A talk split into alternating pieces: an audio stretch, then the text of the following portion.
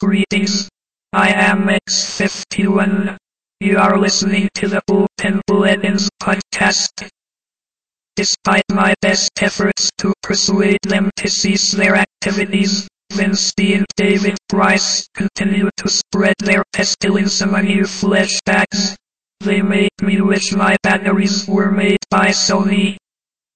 Damn kids never listen. I can make you pregnant. Hee hee.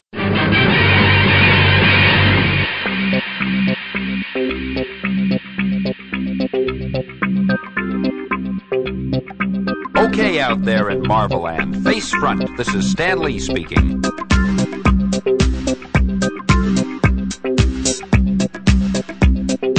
Hey, who made you a disc jockey, lady? Well, well, Jolly Jack Kirby.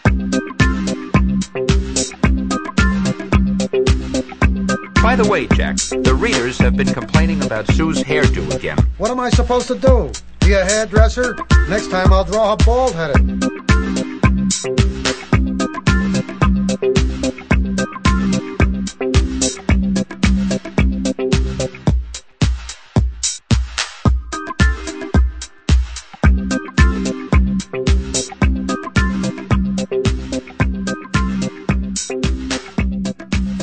Welcome to Comic Geek Speak. I'm Peter Rios. And this is Around Comics. I'm Tom Katers. No, it's not. It's the Bullpen Bulletins podcast, a celebration of all things Marvel. I'm your host, Vince B., And I'm David Price. and we actually made it. We made it through our first episode. How about that? And r- relatively unscathed. Yeah, it was a lot of fun, and you know, we seem to be getting fairly decent feedback out of it. You know, no death threats, no uh, Ex-Lax in the chocolate. You know, so it, it worked out. It worked out really well. My brownies tasted a little funny, but. I like those brownies. it. Yeah, those are good, though. Those are Jim Starlin brownies. Oh, okay. Yeah. This episode, we plan to take a little stroll through the Marvel Previews catalog for November. You know, checking you're, out. You're, you're going to stroll through it. I'm pretty much going to stop at the inside cover there with that Alan Davis image from uh, Fantastic Four: The End, number one. Oh, we'll get there soon enough. Don't don't reveal your cards, buddy. You got to know when to hold them. I think everybody pretty much knows where I stand. Yeah. But before we get there, I thought we'd uh, talk a little bit about uh, recent books that we've read that we enjoyed. Now, I got my DCBS uh, order uh, Tuesday. The first thing I reached for was the Marvel Zombies hardcover. Now, I, I heard a lot about it, and uh, I was originally planning on picking up the individual issues, but once I saw the first one sell out, and then they did a you know an alternate cover and a variant, and then the second happened with the second issue, I I thought I'd hold off, and because I knew they'd collect it. Marvel's real good about stuff like that, and I sat down this afternoon and I read the whole thing in one sitting, and I have to say, it has to be the best book I've read in a long, long time. Wow. Yeah, I no hyperbole, no exaggeration. This series was great from from the first page to the last. I mean, there Kirkman nailed it. The the uh, well, he- he- when you're working with established characters like that, it's all about what kind of situations you can put them in. Um, other than what we've seen them before, I mean, and they're zombies, so he had pretty much a head start there. But As, without spoiling anything, because I was, I, I haven't read it yet, and I wasn't sure as to you know what, aside from everybody being a zombie, what the premise was. So just, I mean, is this an alternate, like like an Exiles type story, where you know it's just an alternate Earth? Is this you know is this based in some sort of Marvel reality in any way, shape, or form in any of their universes? Well, yeah, it spirals out of um, Mark Millar's Ultimate Fantastic Four. Okay. when um, Reed and Company got shunted off to that other dimension, and they met their zombie equivalents, and you, well, I won't blow that for you, but yeah, it it uh, it's directly uh, related to Ultimate FF. Okay. Does it But- recap that in any way, or is it just a straight standalone story? You don't even have to know that. They, I think they do mention it once in there, but like uh, one of the characters says, "Gee, it, it would be great if we had Reed here to help us out." But you know, naturally, that's that's not doesn't factor into the story at all. But the the events in this book, I, every issue had a holy shit moment. No The- kidding. yeah, it was so good. I mean, uh, I- I'll spoil. I'm not. I'm not going to be in the habit of spoiling things because you know, people want to enjoy their books. But there's Right. one part in. Um, I think it's the first. First, no, it's the second issue where uh, a certain cosmic being comes down. I won't say who, but let's just say his um, skin is pretty thick, and Wolverine goes to whack at him with the claws, and he ends up ripping the claws out of his forearm because they won't penetrate the this guy's hide. so he, he's standing there, and he's like, "Oh well," you know. He, and the the claws are hanging out, and his bones are shattered in the arm. It's so cool. it is so. That's the thing about this book. It's a total geek out book. Every page has something in there that you would say, "Oh, that, you know, that is so neat." And Sean Phillips, it, I mean, the perfect artist for this project. He just he nailed it. Every every uh, every character was perfect. The atmosphere was appropriately dark and you know decrepit and gro- gloomy, and the buildings were all messed up, and just just an excellent series. If if you were ever thinking about picking that up, do it. Um, and what's cool about it is in the back of the book, they reproduce all of the variant covers, Arthur Suydam's um, covers, and I'll tell you, that guy is a force to be reckoned with. I mean, you look at his stuff, and it, you know it's very painterly. There's there's you know lo- uh, sweeping brushstrokes in it, and very loose, but it's kind of deceptive because he he. Uh, he hides these little pockets of detail where you can look at them forever, like the, the texture in the, in a skull or in like the, the flesh hanging off Spider-Man's you know neck. It's just there's these little tiny little universes of detail in the thing. The guy's an amazing artist, and um, I, I looked at those covers and I tell you they brought back the uh, the days of uh, Jim Warren's books. I mean, any one of those would be a perfect fit on the cover of Eerie or Creepy or you know those those those magazines. Just so good and so disgusting, but uh, and uh, you know the the source material, the famous covers that he took them from. You, I mean, you can't go wrong there. It was brilliant. I think that was uh, Quesada's idea to do that. to do the uh, the, the homages. Yeah, homages. yeah. And uh, uh, the best one, I think, is the uh, the cover, the Secret Wars. That is really cool. It, I saw that. it's an excellent package all around. Just uh, I, I don't want to gush because uh, I, I can I don't want to sound like a little fanboy, but Yeah. well well I am. But you know it it was amazing book, just great. Oh, that's great. Yeah. Huh. How about you?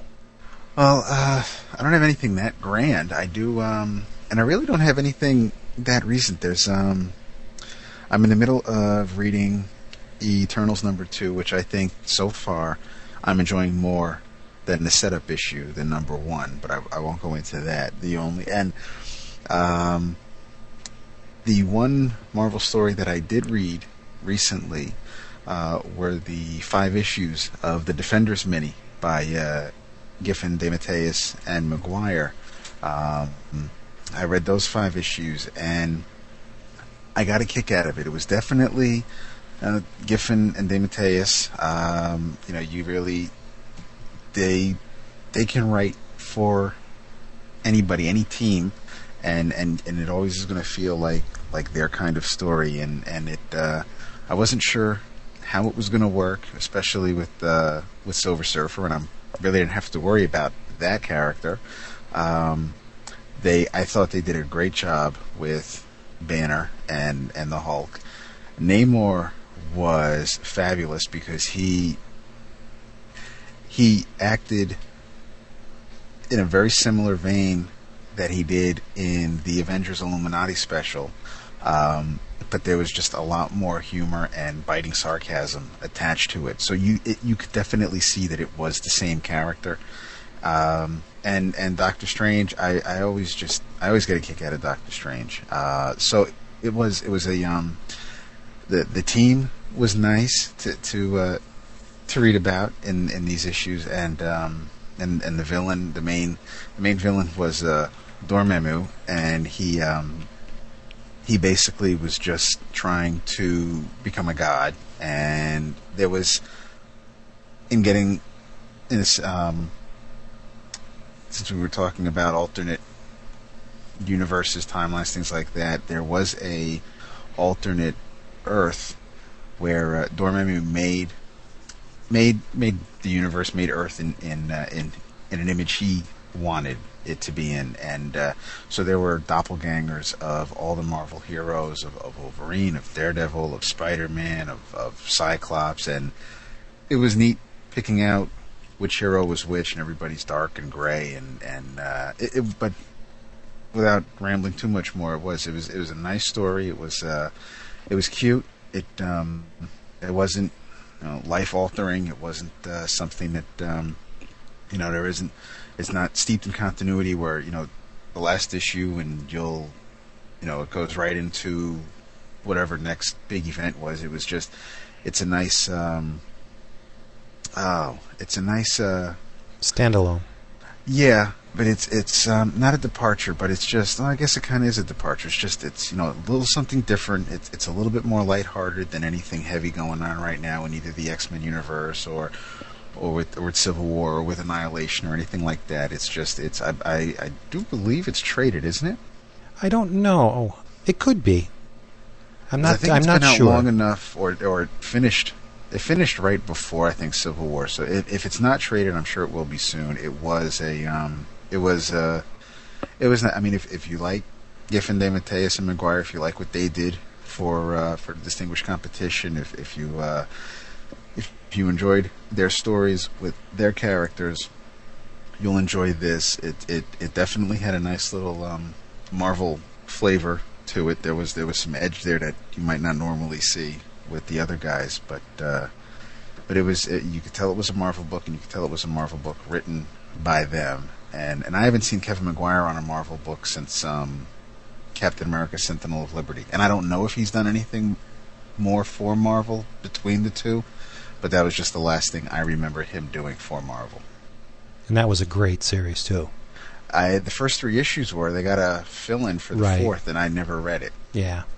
Uh, speaking of uh, the Defenders mini, as I was reading that, uh, Dormammu's sister, what was her name? Umar. Umar, right.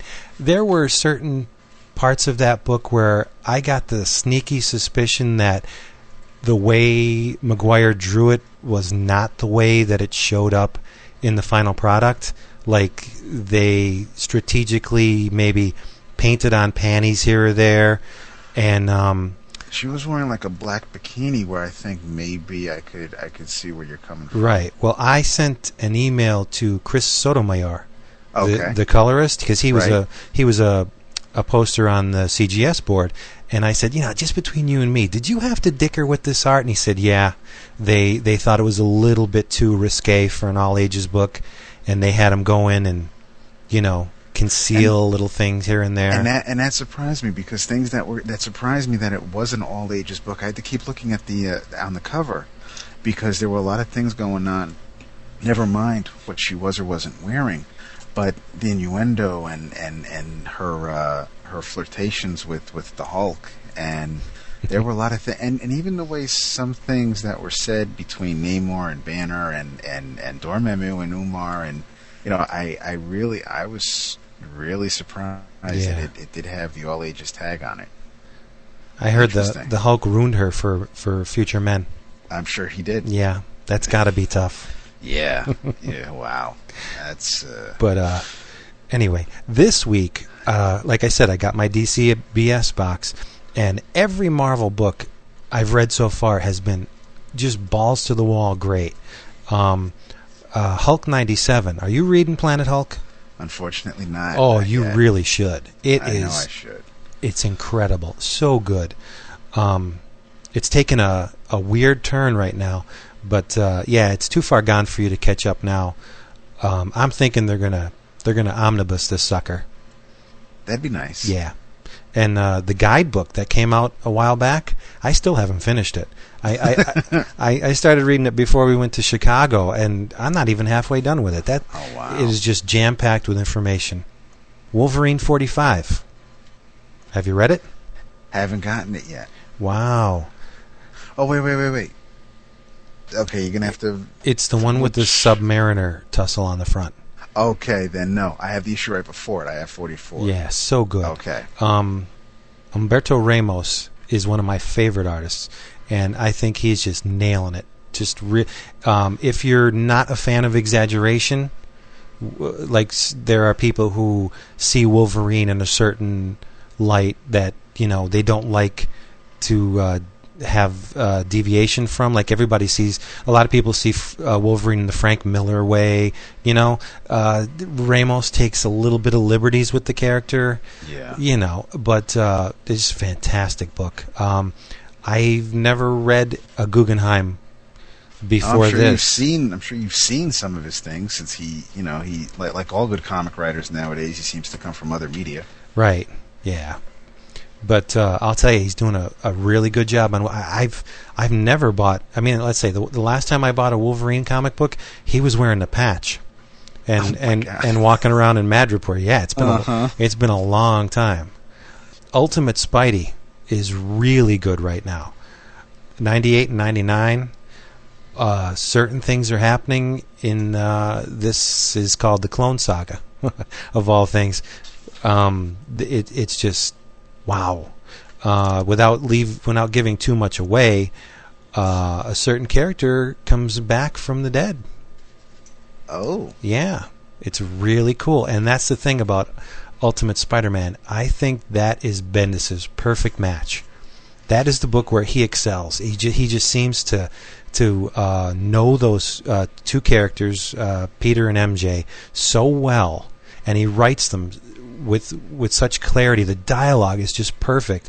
That um, I th- I think that's the those are the two characters with which he identifies the most like uh, Stan and Jack, I guess you can say they're the most uh, identify the most with the Fantastic Four. I think Right. Bendis is going to go down for with uh, Ultimate Spider-Man as his uh, his I don't want to say masterpiece, but it, it's it's come pretty close.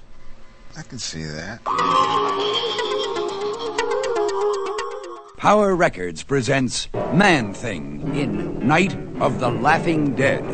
The swamp, a bubbling bed of life of which you are a part.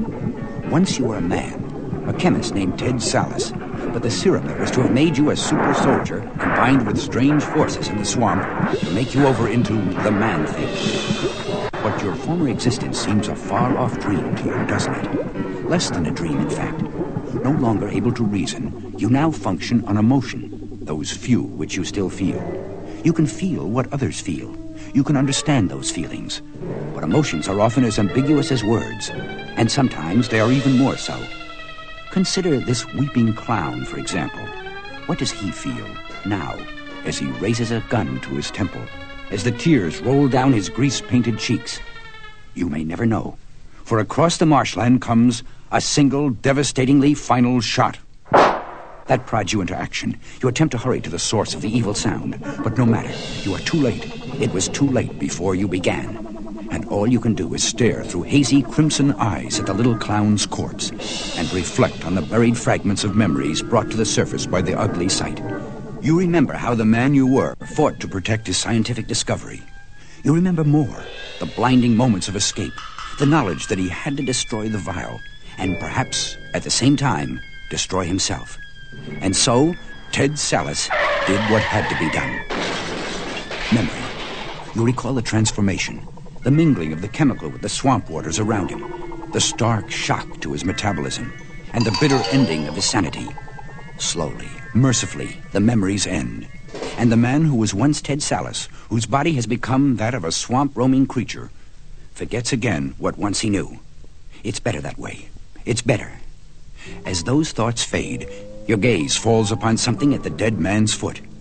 But you wonder, could these little scrawls on this thin white leaf explain why the man took his own life?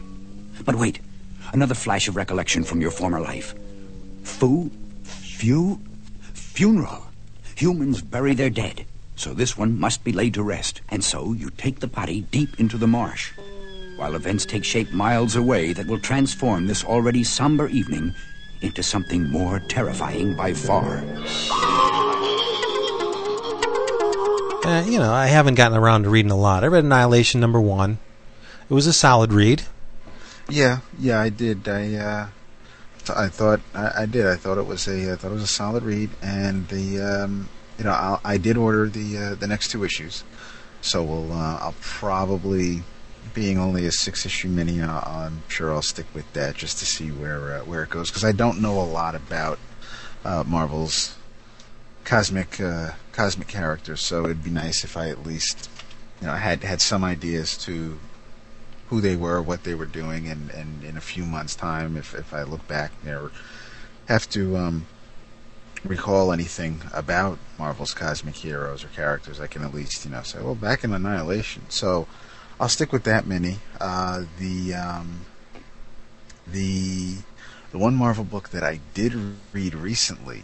Um, it was after it was after Defenders and right before um, me getting into uh, the Eternals number two. I did sit down with Ultimate Fantastic Four Annual number two, and the I figured I'd I'd read it because the last time I read an Ultimate Fantastic Four was the last part, the last issue of the Doom story back in issue twelve, I think, and it looks like I now have a complete Ultimate Mole Man collection with with those issues from one through twelve, and now with uh, with this annual because that uh, that's the main villain of the story.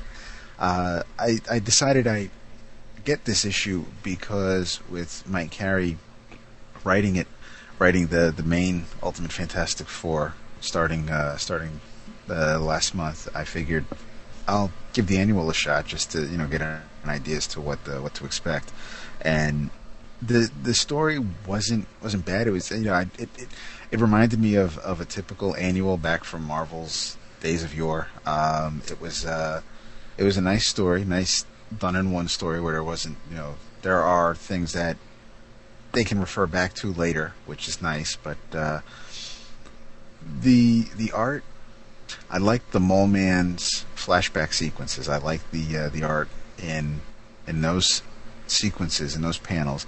Um, Immonen's art, at times, if it wasn't for the skin tone or the complexion or the coloring on the characters, especially the women, I would not be able to tell the women apart, especially the two student scientists, um, the blonde and uh, and I believe the uh, she Indian, and there were a couple of page, couple of panels there where if they weren't colored correctly, I wouldn't have been able to tell which woman was which.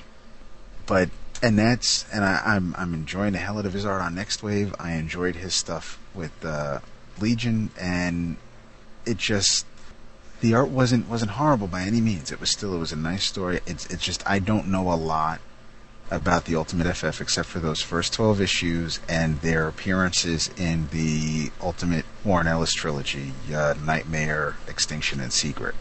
So I'm not fully versed in the Fantastic Four of the Ultimate Universe. So I'm still getting a feel for Reed and Johnny and, and Sue. And I like Ben.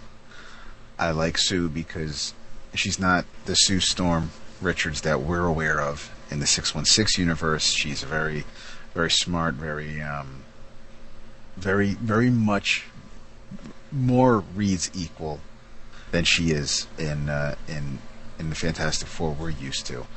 I think. I like I said, I like Ben. I, I I'm getting a kick out of out of the younger Reed, um, and Johnny's that that typical, you know, just can be that that typical annoying kid, you know, be the baby brother or just you know the kid that just keeps popping up. But overall, it's it's a good team. So I am I I am glad that I'll um I'm looking forward to reading uh, Ultimate Fantastic Four from uh, from 33 on. So I think that'll be my next read. Yeah, see, I thought it was really well done. I, I really enjoyed the carefree kind of air it had. I mean, there was never really a sense that the FF were in any kind of danger, or the the kids were, you know, that that their lives were in danger. But um, the artwork, I think, was really solid. Um, traditionally, art on Marvel annuals has not always been the greatest. I don't think anybody can t- call you know Stuart, Stuart Immonen uh, a schlub. He's he's you know top class. Right. Uh, I, I, I thought it was a, a nice, easygoing read. It was fun. Yeah, I didn't really. Exp- and uh, Carey was very surprising. He seemed to have latched onto the personalities of the characters, you know, really quickly. Because if you compare, um, once you read uh, Ultimate Fantastic Four number thirty-three, it's he's he's got a handle on these characters, which is really good, and he's done it, Excellent. yeah, pretty quickly, which is cool. Beautiful. Beautiful. There you go. I'm, I'm uh so that's that's pretty much my Marvel reads from from uh from our last episode. I mean, God, I can't believe it's it's Friday already. We're gonna um I do have uh the last few issues of X Factor on the pile. Um and uh and I still have a bunch of stuff from Chicago that was uh, that was Marvel related that I have to get to. So I'll um I'll be knee deep in Marvel for a while, no doubt. Yeah, and you'll be a little deeper because tomorrow's comic book day. We're a day we're a day late this week. Yes, we are. This is true. Um, we'll uh, hopefully I'll be able to get to the shop this weekend because the reason I had I, I had so many issues to pick up was because last week was the first time I was there in a few weeks. So, um, you know, the the shop owner knows with my schedule and his schedule that I can't get there one every week. Um, and he's he's a uh, he's he's a nice enough guy where I can just you know I, I show up when I can, as long as I get my order in on time. I was um, I was a day late a couple months ago, but it wasn't uh, wasn't the end of the world. He was still able to get me everything. So he's you know he's um, he's extremely um, customer service centric. He uh, he knows you know he, and he he seems to you know know what um, what it is that I'm I'm I'm interested in. So uh, that that's always a good thing. So like you said, tomorrow is comic book day. Hopefully I'll get there this weekend and um, I can try to uh, get caught up on everything that that I uh, that I need to be caught up on. And I'm curious to know what uh, what your feelings are on the Daily Bugle monthly newspaper. I think it's a neat idea. It uh, harkens back to the Marvel Age magazine a little bit. Right. Yeah, right. a little bit. I I think it's a good thing. Um, the, are these they giving these away for free or we, look if if I'm looking closely enough on that cover, I think just like the Civil War edition that came out a couple weeks back, a couple months back, the uh, it's going to be fifty cents. well, that's I mean, come on, that's cool. What else are you going to spend fifty cents? Right, it's not going to break anybody. Right. I mean, it's it looks like um, I mean it it's there's it looks like yeah, chock full of interviews, solicits, a monthly checklist of sale titles. So I'm not. It looks like it is going to be something similar to Marvel Age, uh, where the only other uh, the only other alternative would be as if it were an actual Daily Bugle newspaper where it's you know events going on in Marvel from the eyes of, of J. Jonah Jameson That would be which neat. it, it would be neat. I mean, it would be neat to be a, a, flip book, a flip bugle, where you could, uh, you know, have one half all about J. Jonah Jameson and his feelings on everything, and and you know, Marvel information on the other. But right above that, I need to ask about this whole Young Guns 06 reload. Yeah, There are a couple of guys on this list that have been doing comics for quite some time. I agree. Leinil Yu for one. I mean, he's he was drawn Uncanny X Men a few years back. He was he's he's worked for a lot of places, and you know when I hear Young Guns, when I for Marvel to promote, you know, a Young Gun, I'm thinking someone that you know they just grabbed out of a talent pool or just someone who you haven't seen much of, and Marvel saying you know, this guy's going to blow up, but a couple of these names here already have. Right, like uh, Pasqual Ferry. That that's like calling Ron Lim a young gun. Y- you know, because I mean that Heroes for Hire series that he did with uh, what was it, Stern and Ostrander? That's going Was back. that Heroes for Hire or was it just Iron Fist? No, I think it was Heroes for Hire. That's going Okay. back what close to ten years, and I, he was working on the 209 uh, 2099 the 20 the 2099 stuff. The world Was of he? the World of Tomorrow magazine when they consolidated all the titles into one magazine. Oh, okay. Yeah, uh, he did that. And uh, Scott Kolins also did Heroes for Hire. I think uh, Pasqual Ferry lasted about 10 or 12 issues on that, maybe. And uh, Scott Kolins did one in between there. Yeah, it's, Now, a, it's a um, decent enough series. The now, what about Ariel Olivetti? What else has? Uh, I know he's doing Punisher War Journal, and I've um, he's done work for the uh, for the guys down the street, right? Yeah, see, when I th- think of Ariel Olivetti, I think of a cover artist primarily. Yeah, yeah. The man is great with paint. But one name, and maybe maybe this name was under the original Young Guns from a couple of years ago, um, Jim Cheung. So if he wasn't part of the list in 2004, why the hell isn't he on this list? Maybe he pissed in Quesada's coffee. I don't know. I'll take Jim Cheung over Billy Tan any day. oh, you and me both. Yeah. I mean, come on. Yeah, I Billy Tan, he's decent enough, but he just doesn't. There's nothing there to spark my interest. It looks, No. it remind his style reminds me a little bit too much of the Image years. Yeah, Yeah, absolutely. Yeah, Yeah. That, that that scratchy. Yeah, you're right. You're right. he's very capable though, but there's really nothing inspired about his work. No, you're absolutely right. Yeah, And but I, I mean, and the fact that he's on X Men just blows my mind. I think the uh, good thing about a list like this is it draws attention to artists' work that were may have been overlooked a little bit. Like, you know, so what if Pasqual Ferry uh, has been working in the business for a while? His, his art is fantastic, and more people should should pay attention. Yes. But uh, I think that the two names on this list, Simone Bianchi and Clayton Crain. Now, I, I'm really surprised. Every once in a while, I'll stumble upon an artist whose style is unlike anything out there. And for two guys to hit at the same time, both of whom have completely unique styles, like Simone Bianchi. When I saw his work on um, a mini series uh, for the Dis- Distinguished Competition, one of the Seven Soldiers series, I thought he's not going to be working for them for long because talk about solid. The guy has an has a, a style that's so organic and um, very very painterly. Uh, sometimes his figures they almost look like gesture drawings. They're so loose, very fluid. And then Clayton Crain, who who seems to be, you know, from another dimension altogether. I mean, his stuff is ungodly. It's just so detailed and and uh, just creepy. I mean, his his yeah, his I'd, I'd go with creepy. His Yeah. Spider Man is just is more than lanky. Uh, he, I, I think Clayton Crain was the only reason to buy that Ghost Rider miniseries that hit uh, a while back. I mean, you know, Ennis didn't really. Kind of phoned it in. Yeah, I didn't avoid that many, but I didn't go out of my way to get it, so I still have not read it. right. Um, and Nothing- because of the current Ghost Rider doesn't really tie into it too much, I'm really in no rush to run out and get it. Yeah, it was by the numbers Ennis. But it did look pretty. You're right. Oh, it was fantastic. Not a lot of meat on them bones.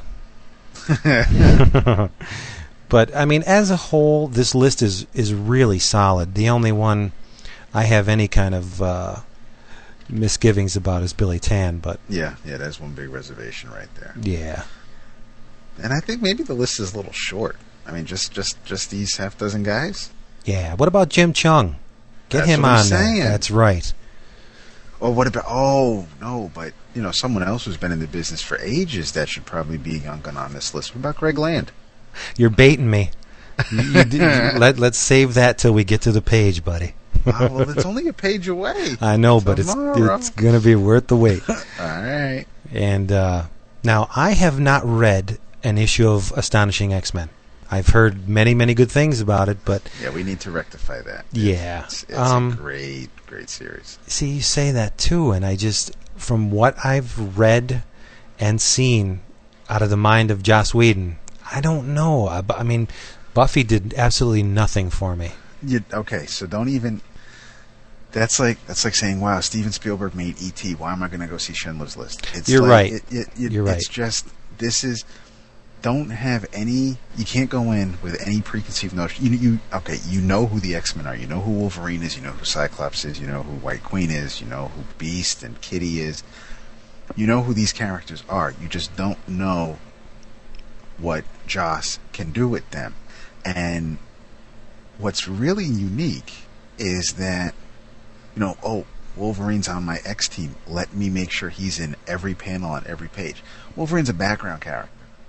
You see Logan, like, occasionally. He's not, you know, he, he's not even, I think Hugh Jackman had more lines as Wolverine in the first X Men movie towards the end, where he just, you know, called Cyclops names and things like that. There were just, there's not a lot of Wolverine, so you're not you're not going to buy this book for Wolverine. You're buying this because it's a good story about this team.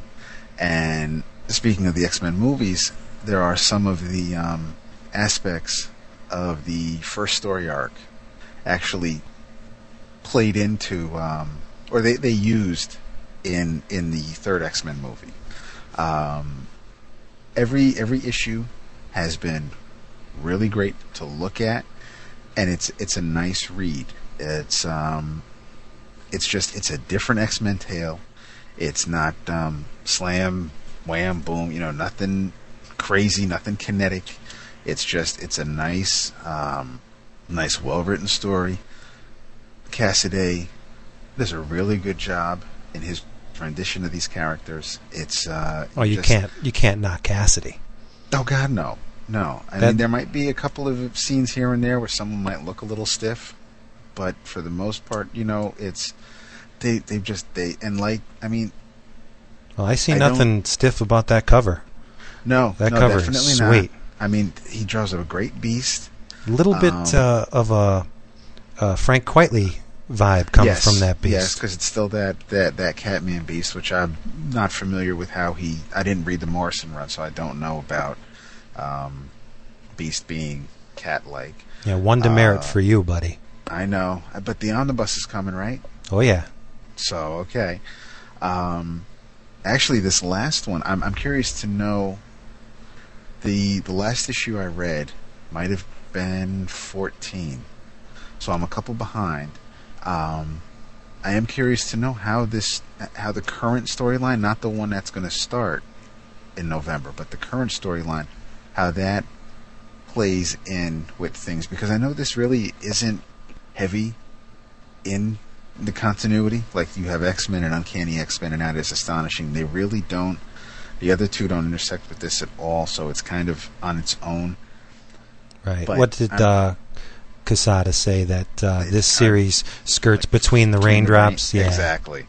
Because there were some things going on with the White Queen, in in the current story arc that's going on right now, where you know she's acting a little different than the way she did when she was talking to Tony Stark in Civil War, and I don't know if she plays a part in the current X Men books, but I I am, you know, just for what she's doing and how she's acting in this series, you know, I'm sticking around for it because to be honest, now she's acting like the White Queen I know, and not like the White Queen that's like, you know, why the hell's the White Queen on the X Men? So, and that's the other thing. I don't is is was the White Queen being on the X Men a, uh, a Morrison thing also, or was that happening? Oh, before Oh yeah. came on? No, she was a part. Yeah. Okay.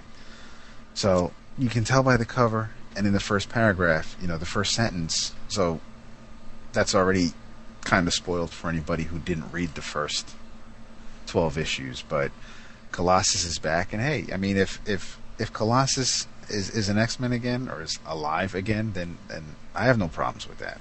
Yeah. What a way to go out, though. Yeah, that's true. The only rooms left are my deluxe. Come on, Richard. We'll find another. Uh-uh, lady, not tonight. I'm exhausted. I'll just bet.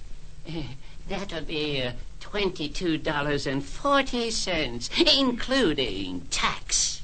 These two young people are Richard Rory and Ruth Hart.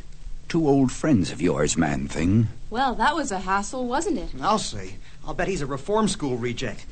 But you know, I haven't got the energy to argue with him. Not now. Maybe we can go to the carnival tomorrow. Carnival? Sure. See the trucks over there? They must be playing a town around here. Boss, Mr. Garvey, Daryl's gone. Run away. We've got to go after him. We can't lose the show's only clown. And besides, he was terribly upset tonight. I'm afraid of what he might do. Please, Mr. Garvey, if he does something rash, you'll be out. I'll be the boss of this three-ring loney farm, just like before, you hear? And if you don't like it, you can scram. Holy cow, Ruth. Did you see that? Richard, wait. You don't know. Them's your options, Taylor. Either you... Huh? Hold it right there, Buster. Oh, run along, Sonny. You heard the man, Twipe. Scram. See? He's the boss. He's my boss. And I don't like nobody messing with my boss. Oh, boy. No, sir, I don't like it at all. Now, I'd advise you to blow while you still got legs to walk on. It ain't wise to get Trag mad at you twice. Trag? The world's strongest man? Gosh, that's who hit me. Whoever you are, you've got to get out of here. She's right, Richard. Please, take me with you. Hey, boss. Ayla's leaving, too. Step on it, lover. Trag doesn't look happy about this. In fact, I think he and DeBoss plan to follow us. I don't care about them. I just want to find Daryl. My poor clown. First, we find another motel. I've got to get to sleep. We can go Clarabelle hunting tomorrow, Miss. Mm, You haven't told us your name, Miss, or why you're looking for a clown. I'm sorry, it's Ayla Prentice. I'm a high wire artist with the carnival, and I'm trying to keep my clown from destroying himself. You see, I loved Daryl, but I betrayed him. He stopped laughing, stopped living, just wanted to die. Stop! Pull over there! That's his car! Sure, okay. There he is, and thank the Lord he's alive. Daryl, I'm here. Daryl! Daryl, what's wrong? Can't you see me? It's Ayla. Why, why doesn't he answer? He acts as if he doesn't know who I am. Maybe his mind is just totally snapped. That's so. It's my fault. Whoa! Where do you think you're going? It's dangerous out there. Let go of me. I have to go after him. It's my fault he's like this. Richard, look at this. I think it's a suicide note. Ayla's not exaggerating. The little guy is in a bad way. To say the least. Okay, then. We go. But slowly, carefully. Remember, the next log you step on could have teeth. Well, I have ordered 19, so I'm on board from this issue on. For on. the last story arc. Yeah, well, better Okay. late than never. This is true. No, good point. Good I, point. Yeah, I think the uh, first 12 are um, traded in hardcover, aren't they? I uh, I know this. Actually, I have the first volume. Volume one is gifted. I think that's the that's issues one through six. So I know they have the first two stories in two separate trades. Mhm. If it is hardcover, it probably is one through thirteen or one through twelve. Well, I'll pick that up in a second. Okay. Moving on to Ultimate Fantastic Four, number 36. And I look at these two facing pages, and I think it's it's pretty ironic that you get the absolute best Marvel has to offer on the left, juxtaposed against the absolute worst on the right. You know, it's look at Pasqual Ferry's art. The the man can draw the shit out of anything, organic machinery, architecture. I mean, and he has a, a style that's so rich. I mean, there's a the, the personal stamp is on everything he draws. Uh, look at his line. His line is so fluid. It just it just seems to flow from the guy. And then you got Greg Land. You know, Well, I don't know. Let's see. That's that, that. That's who's who's portraying Invisible Girl there. That's um. Is that like Jenna Brittany Jenna or- Jameson. Probably. Say, trace, trace, Um, trace, trace Sue's booty, trace Sue's booty. Thank you very much. I can sing the rest of the song for you, but I won't.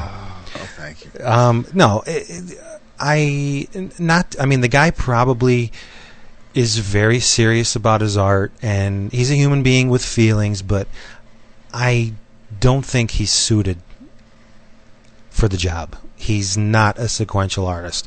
I mean, if you want to put him on a cover, great, he can handle that. But in terms of a flow and a and a readability and doing things um, in a manner that will you know entice the reader to to experience what go, what goes on on the page.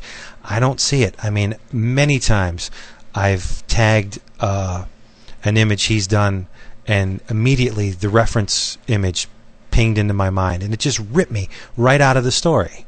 I believe it. You know, I mean, reference is very important for an illustrator, but if it if it pulls the reader out of the story, and if it becomes a crutch where you know you rely on it to the point where it saps the soul out of your work, uh, w- what good is it? It's it's it's I don't I don't see why this man is as popular as he is. It just boggles my mind.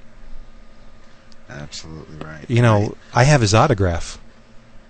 Oh, that's right. On yeah, from Wizard World. Yes. when uh, Chris and Sean took great pains to get me that autograph, and um, I guess Chris it's and Sal. Yeah, Chris and Sal. Sean, who's Sean? Um, the, the uh, I guess it took a lot longer than they had planned because when they were at Greg Land's booth, uh, he had to leave to go get his light box so he can trace his signature. I got a million of them. oh man, and they're all about him. no, Oh, um, yeah, uh, nothing personal, but stop, just stop, stop doing, stop doing the sequential art. It's But at least, at least this this cover is a homage to uh, a Gil Kane piece of art.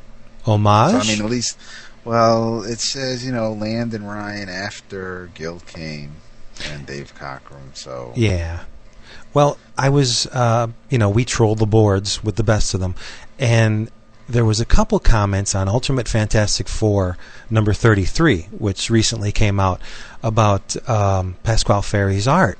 A couple guys said, you know, the art's just not doing it for me. I'm not feeling it, and that. My head almost exploded because I, I can't fathom how anyone could look at this magnificent art that, and not come away from it saying that, hey, you know, this guy's got his shit together, especially when you look back on the issue before.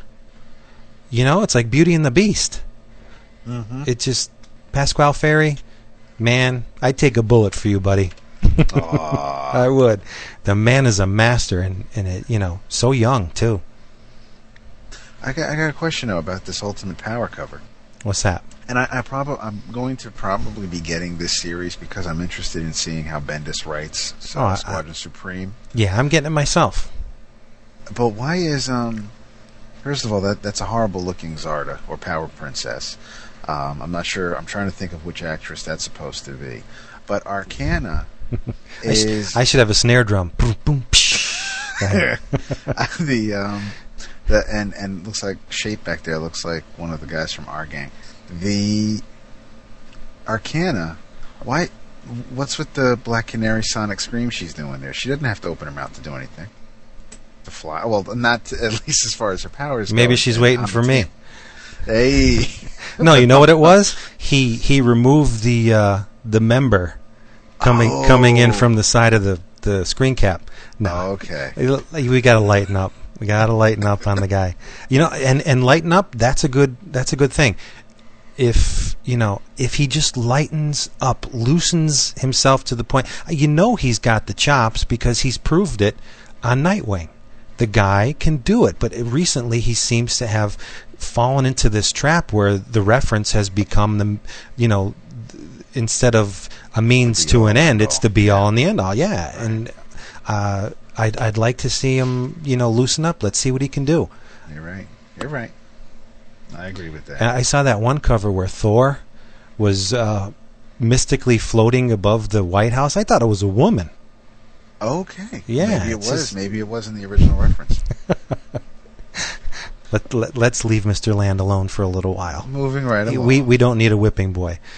We are a celebration of all things Marvel. That's right. Yes. That's good Come bad. on, yeah. And uh, now we're on Marvel Spotlight on Brian Michael Bendis and Mark Bagley. Now I have never uh, investigated the Spotlight series until yesterday. I took a uh, a look through the Brubaker one with Billy Okay. with Billy Tan. There's a lot of information in these books. There there's interviews and profiles, and you know you get some sample art from the uh, the artist half, but I'll tell you the the uh, Brubaker one is really good. I, they must be at least a ten page interview with the guy, and it's not you know maybe like a paragraph on a page. Those pages are loaded. Wow. Yeah, I was very Okay. surprised because I just thought you know they were puff pieces, little blow off things that Marvel put out just to keep the names out there. But Mhm. no, they they seem to be putting a little bit of work into these things. And and I just love that that Mark Bagley uh, Spider Ultimate Spider-Man 100 cover. That is so so sweet. Are there hundred Spider-Man on there? I don't know. I don't know. And and the thing about the covers for Ultimate Spider-Man, I think the key to the success of those things is well, naturally Bagley because he's so damn good, but Richard Isanove. If Yeah. if there ever was a person that could make someone look even better, it's Isanove. Like he, he to me, I, he's the same thing as Terry Austin. Whenever Terry Austin hit pencils, they became even even better. You know, Isanove can make anybody look fantastic. He just has an amazingly organic style where you know everything looks perfect and, and, and it's just the colors he, he chooses like like Morry Hollowell. The you know what I mean? He's a key element to the success of of, of those covers, like like Morry is with Civil War. Right. Yeah, I mean, Morry's just fantastic. The guy's so underrated. He should be a household name. Yeah. It's such, Absolutely. and so should Isanove. The guy's great. And if you're not reading Ultimate Spider-Man, you damn well should be, because it's really good, and it's a Bendis book, so you know I, I, I'm pushing it because it's good, not for the name. Okay. Okay. Like I said before, um, his Peter Parker and Mary Jane are very, very real characters. He's taken them to the point where they've um, developed to the point where the 616 Peter, Peter Parker and Mary Jane are. They're you know three dimensional, real characters. He's got a lot of stuff going on in that book, and uh, a hundred issues from the same creative team is nothing to sneeze at. No, this is true. This is true. The uh, and I do have I have the I have an oversized Barnes and Noble edition of Ultimate Spider-Man. I don't know if that's like the first five hardcovers or first five trades. I, I'm not sure what the story consists of. It's it's the first couple dozen books, I believe. So I I do still have to get past like the third issue. I haven't. I've read up to that point, put the book down because damn thing's heavy, and uh, it's still on my bookshelf. I just haven't made my way back over to it yet. Yeah. I have a couple of the trades, but mostly uh, singles for that because I can't wait. Okay. It's it's one of those books where you just you know you have to read the next one, Okay. especially now with the with the Clone Saga. There's developments going on that are really cool, and I, I can't wait to see how they play out. And for the record, I, I was a fan of the original Clone Saga. I, I liked every minute of it. The original uh, The Clone Saga from the '70s, or from Um, the yeah. Uh, well, starting with the Professor Warren thing around 142, was it? 143 around there. Yeah. Yeah. Oh, yeah. Just the whole thing. I thought it was very interesting. And then Ben Reilly was a great character, and it's a shame that they kind of buckled onto uh, under the the reader uh, outcry and and ended that thing because I, I would have liked to have seen them, you know, keep Ben around in some in some capacity. You know, he didn't have to be in the book every month, but just keep him around. You know. Sure. Okay. Sense. Yeah. Now we have Ultimate Vision.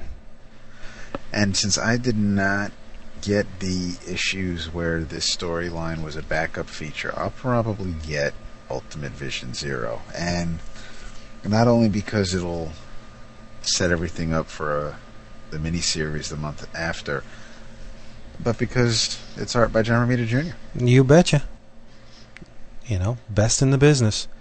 And I'm looking at that cover and I'm thinking, you know, why would a why would a robot need to worry about gender? You know, I mean, the Vision, although he's very masculine and not very masculine, but masculine in form, he was he always had that andro- androgynous vibe coming from him. Yeah. You know that there's metal boobies on that thing. You know, I just don't get it.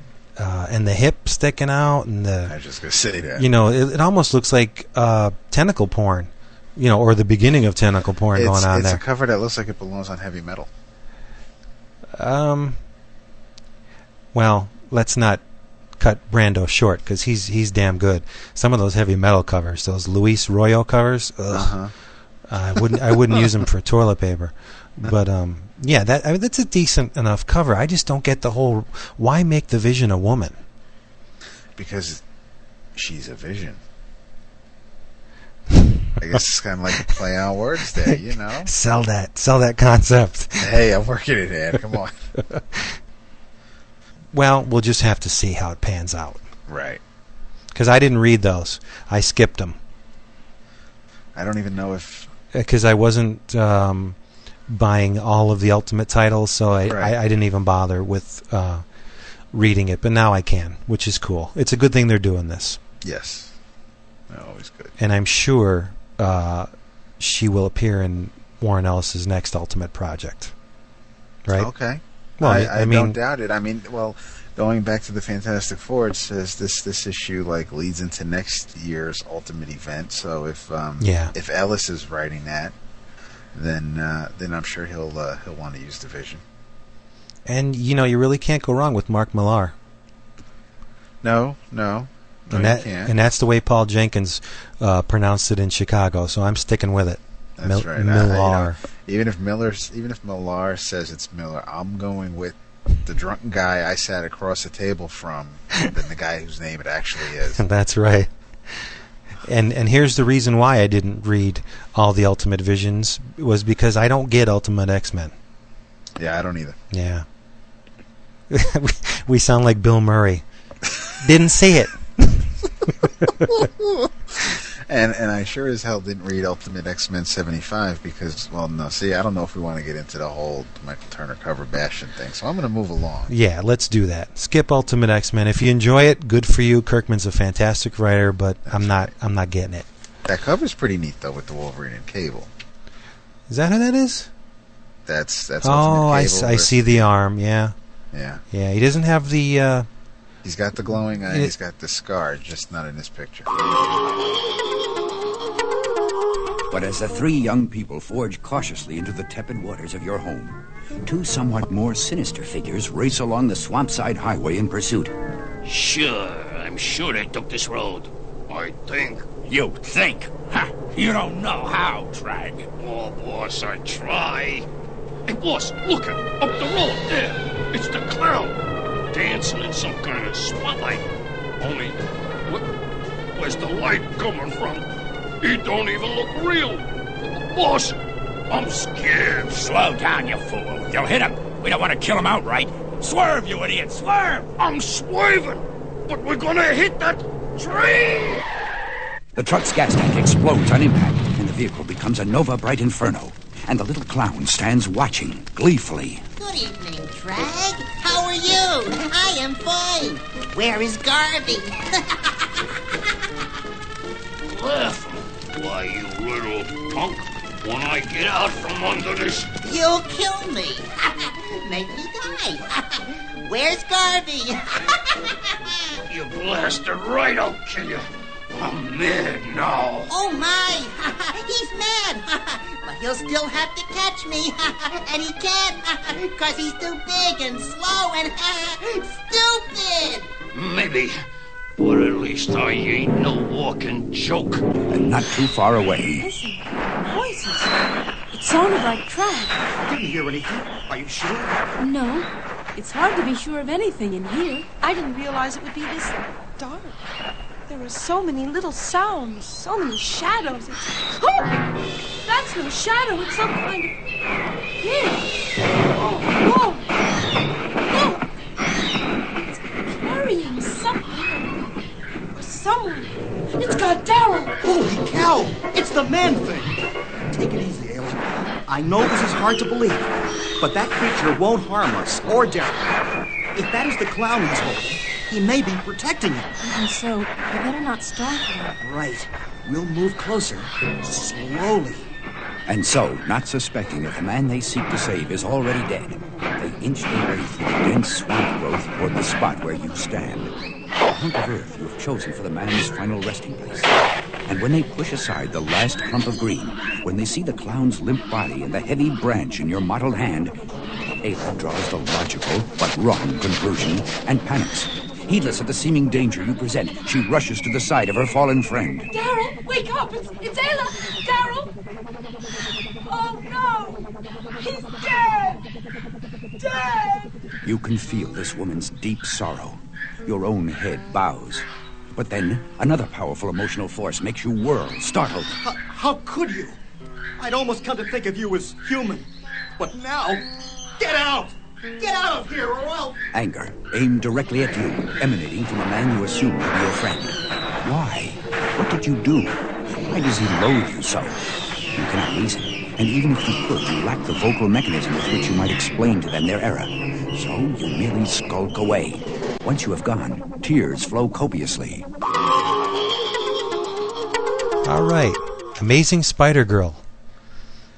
I I didn't read any of the other hundred issues. Yeah, I didn't either, but there's something about it that makes me want to read it.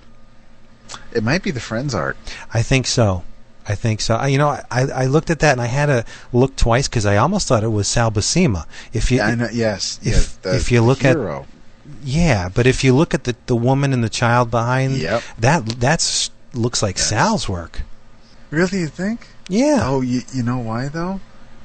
I'm thinking, and this is going to get me into a rant, so I really don't even want to get into it right oh, now. go down the road. I'll bring you I- back. Go ahead. I bet you this is inked by Sal. And you would never know that by reading a Marvel solicitation because God forbid they tell you who the hell's inking a comic book these days. Right. And man, if that don't piss me off, something awful. But I do believe that Sal's been inking Mr. Frenz on the Spider Girl stories for a while now. So, you know what? I bet you in two months, two and a half months, in three months, we'll um, we'll see in the credits if this is a Ron and Sal cover, and if uh, and if Sal does the inks on the interiors. Because I do, I can definitely see Sal's hand. Um, I I see Ron. I see Ron Frenz, especially in in the female's face in the back there. But I can I, I, I can see inks by Sal on this cover. I really like Ron Frenz' work too. He he takes me back.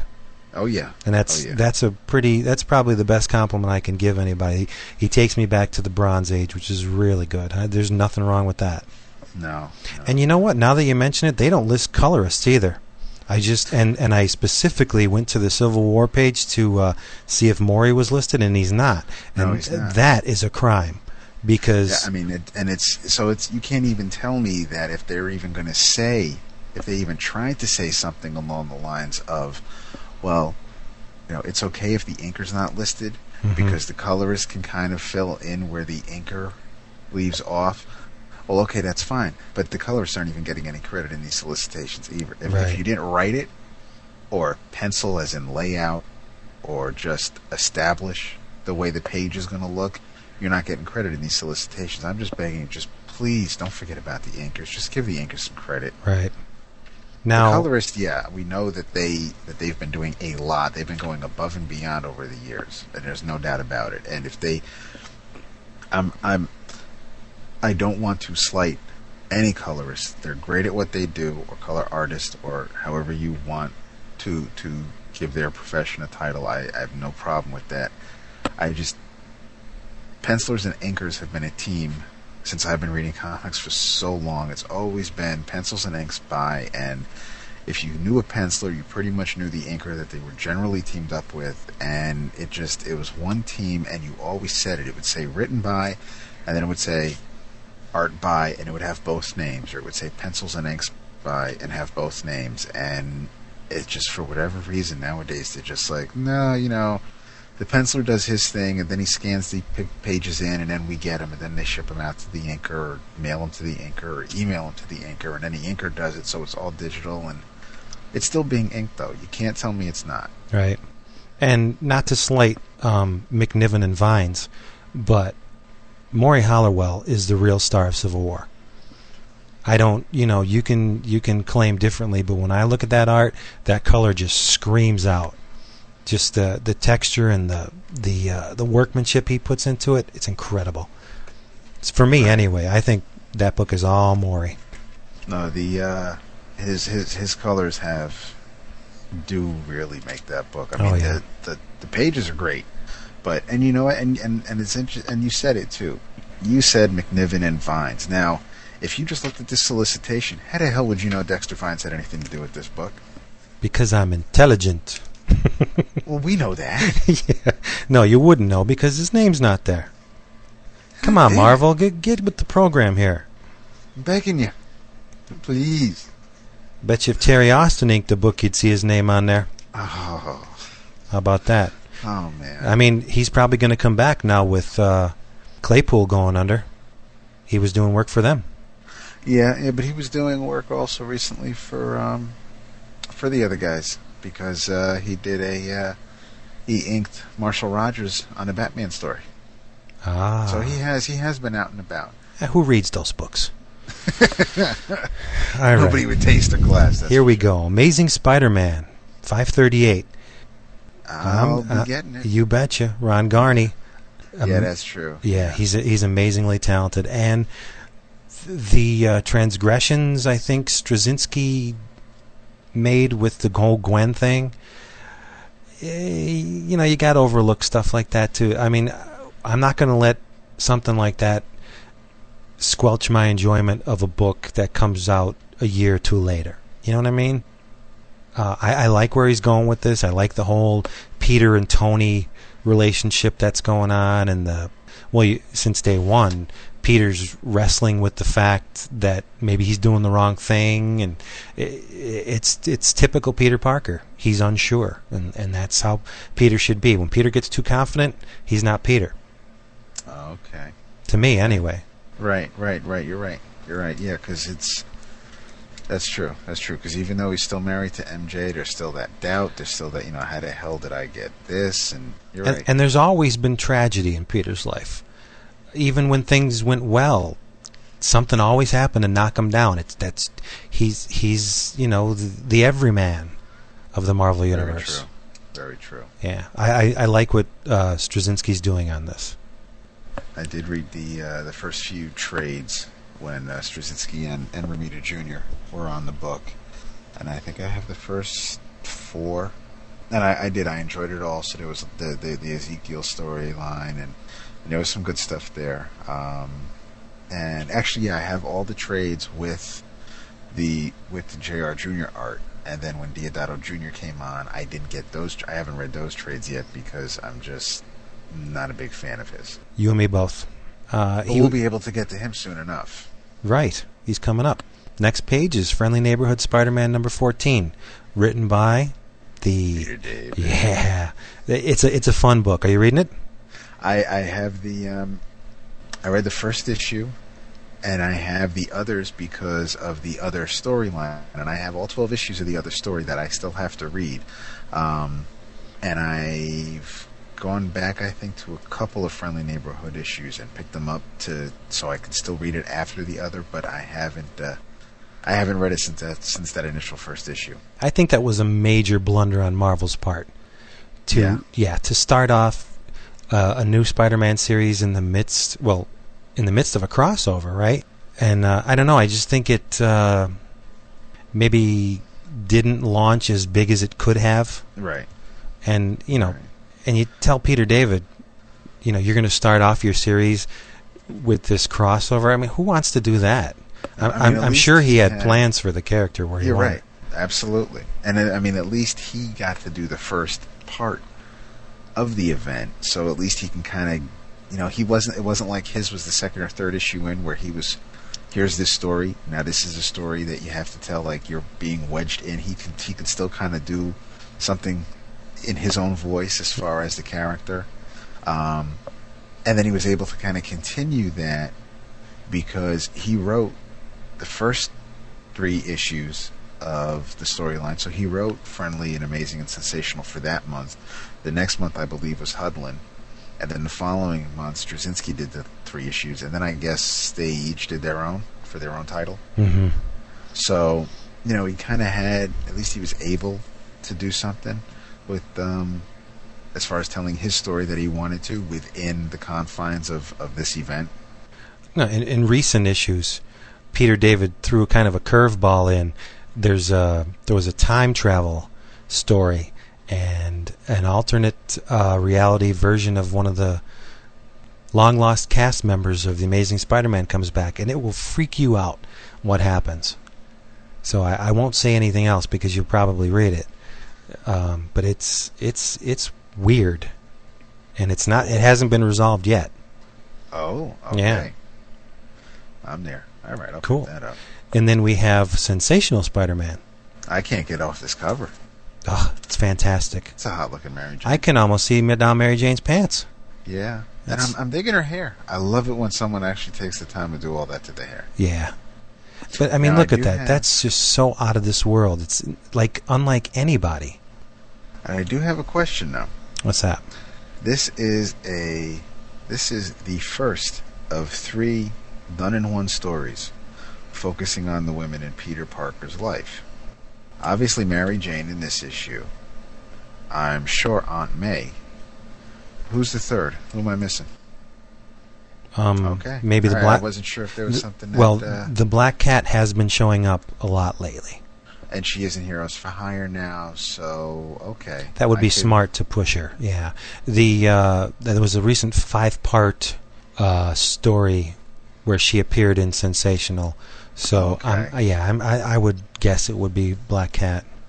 And oh, what the um, what are, what I honed in on on this uh, friendly neighborhood issue was one, Deb Whitman, the return of Peter Parker's old flame, Deb Whitman. Mm-hmm. I haven't heard that name since Peter Parker. It's been a long time. And secondly, the artist by or the pencils are by Scott Eaton. Is uh, is Ringo no longer on the uh, on the book? Well, if you look through this catalog, and we'll probably and we'll get to it, Ringo's working on a lot of things simultaneously. Yeah, he's doing some covers here and there. Yeah, so uh, I don't think the guy has enough hours in the day to work on everything. Well, I mean, if if he did work on the first twelve, see, even Was say, 12, 12 13 worked- issues, that's not a bad that- run. That's a run. So yes, I mean that's that's that's kind of par for the course nowadays. So yeah, so I could I guess you know after twelve maybe And- he did. Uh, he doesn't seem like one to jump around because he did a nice chunk of uh, Fantastic Four too, with oh, with Mark Waid. Fantastic Fours. They they get to meet Jack Kirby. okay, now I'm I'm totally lost on this, these next two pages. Yeah, so I'm not even. Although, although the Spider-Man family featuring Spider Clan kind of sounds interesting because I picked up the um, Spider-Man and His Amazing Friends one shot from uh, last month, and that had Spider-Man, Firestorm, and uh, Firestorm, Firestar, and uh, and Iceman from the '80s cartoon. Mhm. And there were there was there was the main story featuring those three heroes. There was a reprint of an Untold Tales of Spider-Man story by um, by Kurt Busiek as the writer, and there was a Spider-Man 2099 reprint of issue number two. What's neat about this Spider-Man family featuring Spider Clan one shot is this picks up with a reprint of Spider-Man 2099 number 3 so I'll be able to reread those stories that I lost so long ago just by getting these one shots and I, I although I am not a big Skottie Young fan so Yeah, I am.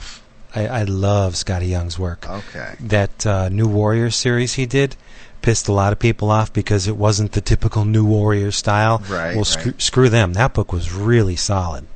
He's he's got a, a great, lighthearted style to him, and it's it's. I think it's a joy to look at his stuff. But the thing that gets me about this book, where I'm a big sucker for Spider-Man 2099, uh, I think the only new material that we're going to get, other than the reprint, is the cover. Uh, if if Skottie Young, if, CB Cebulski somehow injected Spider-Man 2099 into whatever the new story of this volume is, I would buy it. No, it, it yeah, it's basically it, the main story, which is Peter Parker is the last survivor of a secret ninja group known as the Spider Clan, or so we thought. So that that main story is is new material. Then you'll have a reprint of Spider-Man 2099 number three and Amazing Spidey 252, which is what the first appearance of the black costume, Right, and and see, I I have uh, both of those. And and Marvel Shadows and Light number two, the date, whichever whatever book that is. Yeah. So the main story is is the it's like the old um, 80 page giants Yeah. that, uh, that the other company used to put out. And that's a good You know, thing. and yeah, you'd have the one story, and then you'd have the reprint. So, but a lot of those reprints were kind of standalone Thunder One stories, whereas this is part of another. Like I said, you had 2099 number two in the last one shot, Mhm. and that left off to be continued. And I don't know if number three went into number four, or if number three ended the story. But um, you know, if if you don't look for those back issues, then you either wait for the next one shot or you just don't finish the storyline. Right. That would be my only gripe with, with, with the setup, but it's still it's and I do you know what I, I do like the cover. So I mean, and you can't judge a book by its cover. So I do I, I don't want to just dismiss no pun intended. I don't want to just, just dismiss the book because I, I don't want to say I'm not a big fan of Scott Young. Or he did a um, didn't he, wasn't there a Human Torch miniseries he did also? Yeah, I think that was an originally an ongoing, wasn't it? Oh, you think? I think, yeah. Okay. That next wave stuff, wasn't it? No. No, I don't think it was part of that. It was it was a pretty much a uh, standalone. Just thought it was a regular, just four issue mini. It came out at the same time that Namor series came out. And that was oh, that wasn't that part of like Tsunami. That's the one. Tsunami See, line? next wave, tsunami. I'm I'm in the ballpark. Yeah, yeah, that's true. Yeah, you know, monsoon, uh, rainforest. But the thing I like is that Spider-Man 2099 absolutely refuses to go away, and that's that's uh, that's a great that should thing. be their next animated movie. Oh, that would be so good. He he's he's in the Exiles. They're reprinting stuff in these occasional Spider-Man books, and Peter David did a phenomenal job with that character. Oh yeah, oh yeah, without a doubt. I didn't believe the man thing was capable of this. In fact, it still strikes me as odd that I could face him down so easily. Unless. I never told him how I felt. I'm so ashamed. Oh, wow! How could I have been so blind? Ayla, look. He's been shot. The monster didn't kill him. But that's impossible. We didn't hear any gun go off, and we just saw Daryl alive a few minutes ago. Didn't we? You know, I'm beginning to wonder about that. So am I. We all saw something back there. But what? A ghost, maybe? Come on, Ruth. Under the circumstances, isn't that a little bit morbid? Nice try, twerp. Play acting that clown's dead to protect them from me. Trag. Come on, clownsy. Stand up and get beat to death like a man, you hear? Stop it, Trag! You can't kill a corpse! Trag, I said stop it! You said. Why should the world's strongest man care what you said? Perhaps you are the reason Trag should care. For despite your puzzlement at his earlier outburst, you still know Rory as a good man. Who's the lug in the gorilla suit? And Trag's assault upon him enrages you. Whoever he is, he ain't on my side. So he must be on yours. So? He's a blasted living slime pool. But if he figures that's gonna stop me, this is a challenge for me. I know I can take any man. But a monster, that's something new. I sliced right through him. He has torn from you some small bits of your being, yet still you stand, to all appearances, unharmed. I tore into you, ripped you apart, and you didn't even feel it. You are waiting for one reaction fear. For if this man, or any man, fears you, your very touch can burn his flesh to ashes. But Trag is not afraid, only amazed. He attacks again. But this time, it is your strength which prevails. And in the absence of fear, you resort to other, even more brutal means to destroy your foe. But the memories return once more, the visions of needless, wanton slaughter. And though your instincts advise you otherwise, you allow him to live. And as you make that choice, the most bizarre event of this night occurs. Holy leaping! What, what is it? What's happening to him? Or is it happening to us? Are we all losing our minds? The warm night air has suddenly turned chill, as you stare along with the humans at the skeletal specter that has risen from Daryl's lifeless shell. What are you? What do you want? Why, I want to make you laugh. I want smiles and guffaws and grins and good cheer. And most of all, peace. What does any clown want but to make people happy? But I could not go on making others laugh when all I felt inside was pain, when the love I gave was not returned. But now my soul is free. I shall feel mortal pain no more. And so I can laugh, laugh forever. You look and listen to the specter of a clown before you. And all that you know, man thing, is that never has laughter made you feel so sad. But here's here's a name I couldn't believe on the next page. Who did the interior art on this Avengers Next mini? Ron Lim. How about that? He's a young gun, isn't he? Uh, he should be. He's only been in the business for what, 25 years? Then, you know, Infinity Gauntlet. That was what, yesterday, right? Yeah, not a big fan. Not a fan of Ron Lim? No, not especially. I appreciate his talent, but he never really did anything for me. He was a really good Silver Surfer artist because he, re- he made him awfully shiny. Oh yeah. The thing that disappointed me about the the Silver Surfer series way back was uh, Marshall Rogers.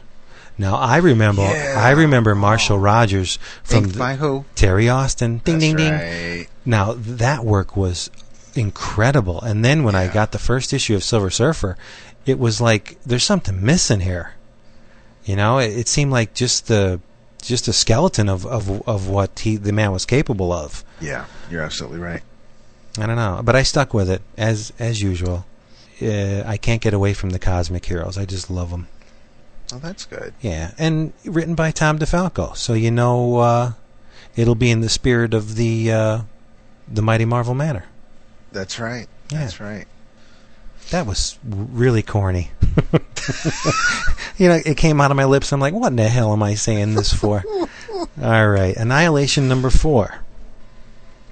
I'm there. Oh, yeah, I'm gonna continue with the series. What the hell? I'm not. Um, I'm not really, you know, rocking to the covers, but I'm. I'm. In, I, I think I, the the interiors. I think the last time I saw Di Vito's art was on. Uh, was on the last was in Thor Disassembled, the last few issues of the Thor ongoing, and I thought I I really enjoyed it. Nice, sturdy, strong line. It was it was it, it was more than competent. It was just it it did a great job, and there wasn't it wasn't dirty. It wasn't um, wasn't scratchy. It, it was it was a little beefier, but it, it was a little reminiscent to me of John Buscema. Wow, that's a compliment. Yeah, I, I, I would say so. I mean, I, I think that Buscema's definitely an influence on him. I see a little bit of uh, Starlin in his art too. Yeah, Just a- yeah, just a little- tad. Yeah, a little, um, like a taller Starlin. Starlin had a way of. I, I, I picture Starlin, and no offense to Matt Kramer, I, I picture when when I when I envisioned someone explaining a, a Starlin character, I either picture I either picture bow-legged, or um, or someone who just got off a horse. Did, like no, the um, they have like duck feet. The way they kind of just the feet are just awfully there- there's something in their stance, but everybody f- seems short and stocky. Whereas with Di Vito, uh, everybody felt taller, like they were standing upright. Right. I think you lost a friend. No, but and and and Starlin's a complete badass, man. He, Oh, yeah. it's like he just got out of Oz. Di Vito, I think, got a little bit of a rocky start at CrossGen. I don't know if if that was his uh, initial series with Mystic, but uh, I wasn't very impressed. But I was with the first edi- issue of uh, Annihilation. I thought he did a solid job. Okay, It uh, it it was perfectly suited to the cosmic. beautiful. Yeah. And did you get the um, the lead-ins to Annihilation? No, I did not. Oh, I they- was going to pick them up in Chicago, but they didn't have them all. They were all great. Really? Um, yeah, if um, if I had to pick, I would go with um, Super Skrull as the best of the. F- uh, No kidding. Yeah, and it was the one I, I didn't think I would like, but it had a, a wicked twist ending. I, I never you know I didn't see it coming, and you know and the uh, the art had a an air of like a street artist to it. It was um, almost I don't even know if this is a word, but it was graffiti esque. You know, Okay. like with uh, it was very loose and almost as it was like almost like something you would see scrawled across the side of a building, you know, in in one of the cities. It, it was really neat, and um, yeah, they were all very good.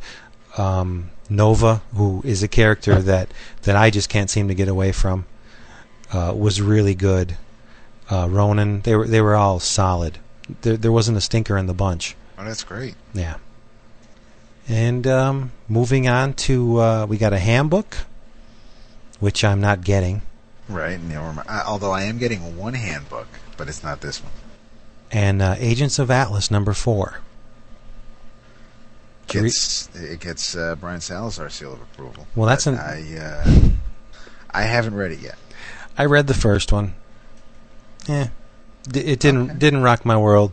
Leonard Kirk's art is is great, but uh, and it does have a monkey in it, Tom. So I guess that would be be a reason to get it. But I don't know. I just don't want to invest in it when there's so many other books out there I could be reading, Like they're your redeemable Ant Man. which I'm definitely getting Oh hell yeah! because Phil Hester's a, a phenomenal uh, talent. I just I, I love his he work. Is, he is. I mean, and and you know, I always enjoyed Ant Man, especially like if he appeared in the Micronauts, and and I, I think I I did enjoy the Scott Lang Ant Man over the Hank Pym. Um, this one seems like a, a completely different take. It looks like it's going in a different direction, so I'm on board for Yeah. that. And and I I hate to you know bring it bring it down, but uh, you know you hear Phil Hester, and who's the name you always hear with it? Alice Cooper.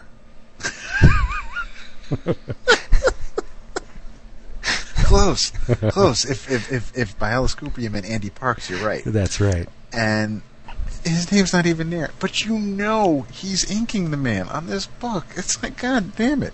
He- oh, Why you gotta be hating like that? you gotta be positive, positivity.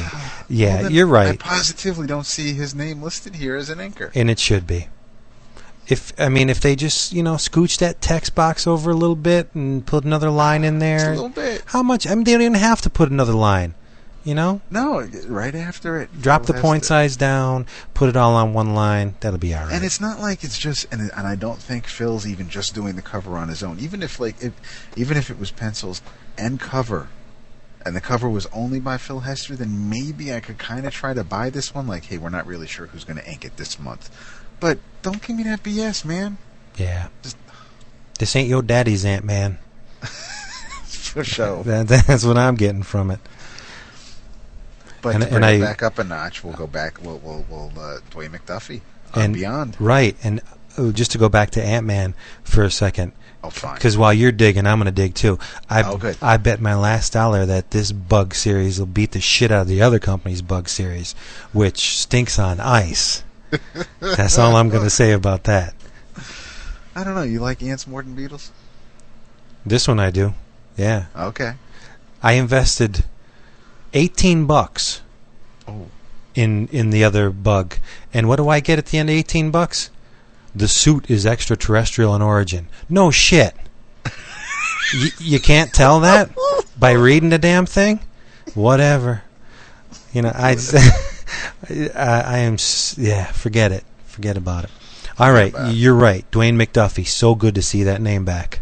Hell yeah. Oh, and Scott Kolins, another guy I take a bullet for. And and Medusa's seen better days. It looks like on this cover.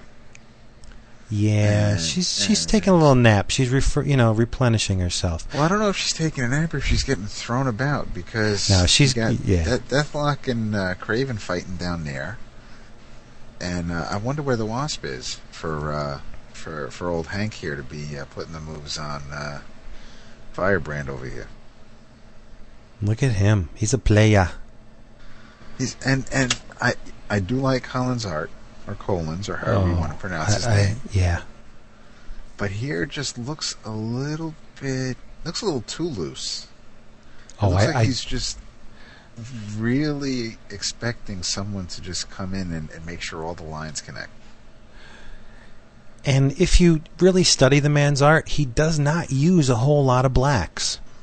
And and to get that kind of definition out of that few lines, I mean, a lot of the credit goes to the colorist, true, but I mean, he's precise. You know, there's there's not too much that's wasted in there.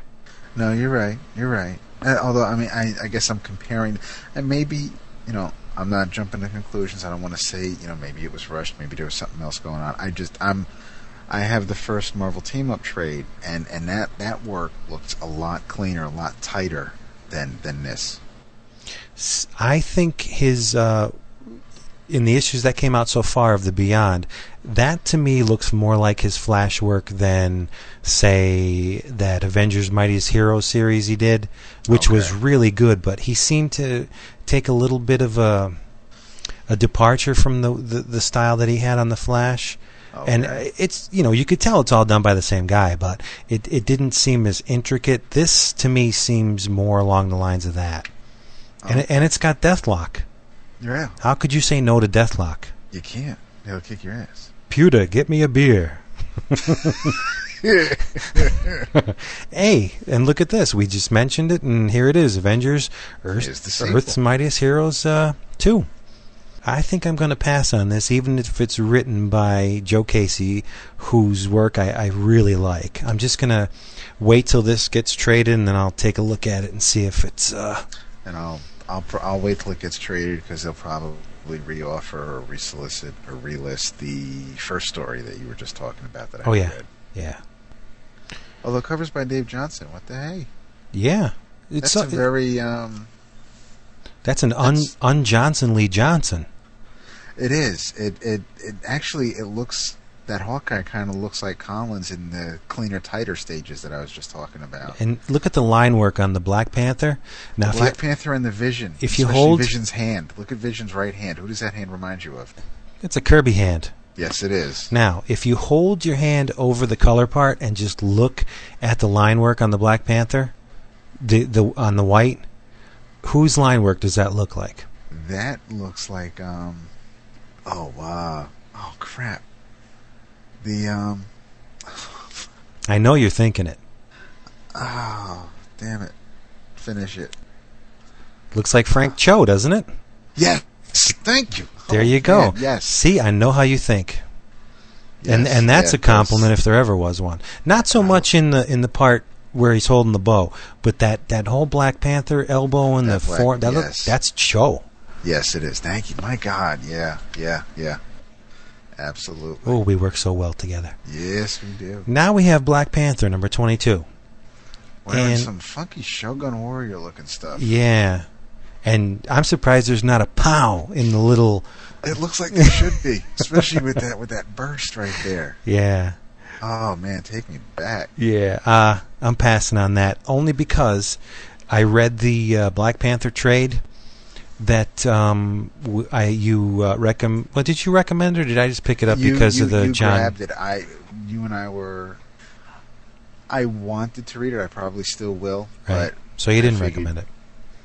No, I told you to take it. Yeah. We we were both looking at it, but I. I See, I, I latched onto it because it's John Romita Jr., God Yes, Among Men, and uh, I read it. It was a little bit too Chuck D for me. You know, Really? a little bit too is it ham fisted? agenda ridden. Okay. I think, and and that's not a bad thing. I mean, you're you know, write what you know, but like a Spike Lee movie. there were parts in it that were I don't know. It just it it it wasn't what I expected it to be, which I wanted a little bit more of what Mr. Priest did. Right. Mr. Owsley, and it's not that at all. Uh, fantastic artwork, and the, uh, Sure. the storyline was fairly gripping. It, w- it was pretty good, but you know, if Romita Jr. was drawing the series, I would get it. You know, just for his presence alone. Right. But the story didn't compel me to pick it up. You know, past that trade. So Okay. Okay. And I I mean I was um I still have to finish it, but I have the Storm Mini and I have the Black Panther. I have the Bachelor Party issue and the issue that takes place right after that, which is the wedding. So those are going to be the only two Hudlin issues that I've read so far because I haven't read the trade. I haven't read any of the issues um, before the wedding or after the trade. Now that you mention that, do you remember the Cho cover they did for that wedding issue? Yeah. Where you got friggin' Bishop on the side, and he's got that little, that little tear coming down his face. It's like that, that friggin' commercial back in the day with the Indian crying over the garbage. I, I, I looked at that and I said, Frank, what are you doing, man? But well, see, see, uh, something's wrong. If you were honing in on Bishop and his little teary eye, and I'm over here checking out Kitty filling out her bridesmaid dress. Yeah, well, and then I I quickly moved over. But, Good man. Yeah. Uh, moving on to uh, Blade number three. Uh, I I ordered the first issue. I'm really not super super looking forward to it since I saw a couple of preview pages from the first issue. Um, not sure what the hell old old Howie is doing. Uh, aside from, he's not even phoning it in. I think it's Telegraph. It the art wasn't moving me at all, and it's possible that the only saving grace to this series might be the fact that since Guggenheim's been doing such a bang up job on Wolverine, that Blade might be uh, might take off in a similar fashion. It might be a sleeper.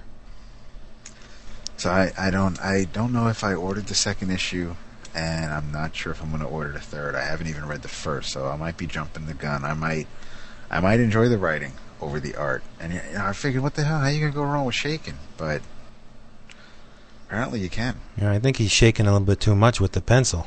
Yeah. Um, I will say that cover is awesome.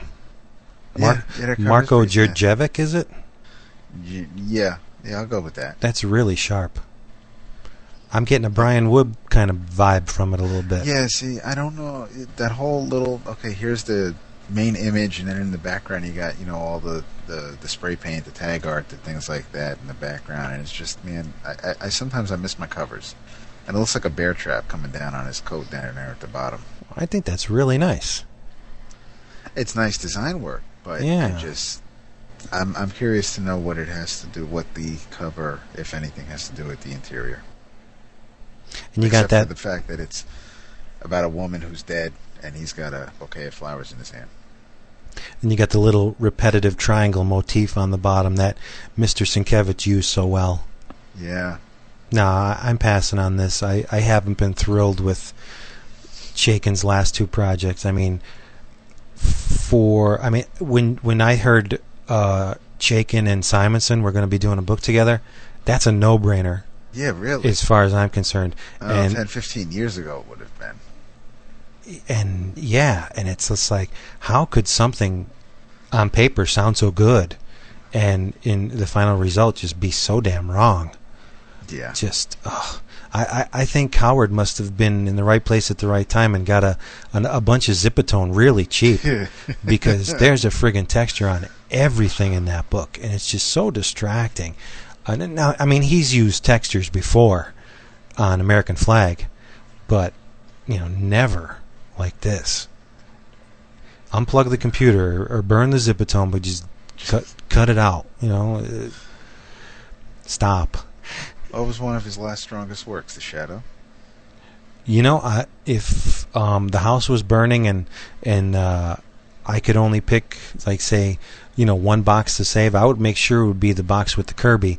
But uh, I would be tickled pink if that box also had the Blackhawk series in it. Oh, okay. Blackhawk was unbelievable, so good. Yeah, never read that. Wanted to. Never read it. Yeah, great stuff.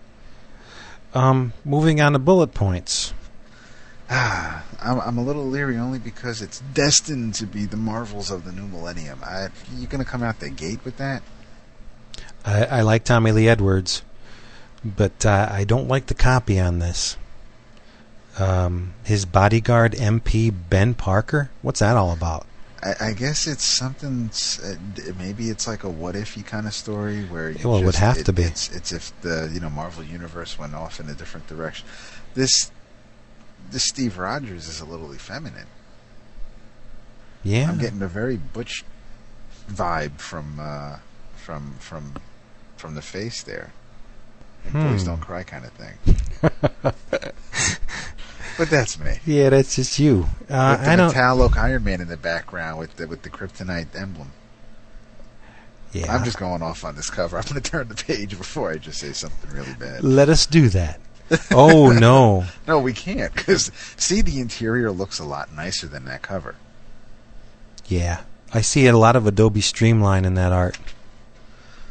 Oh, really? Mm-hmm. You, uh, the the faceplate of the Iron Man on the right hand side page Oh, that that looks like that sucker's been streamlined.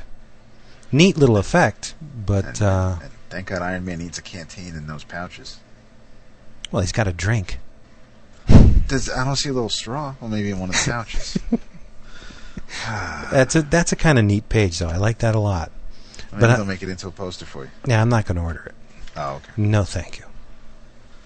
Uh, Moving on. That's a mean, badass looking uh, Falcon there.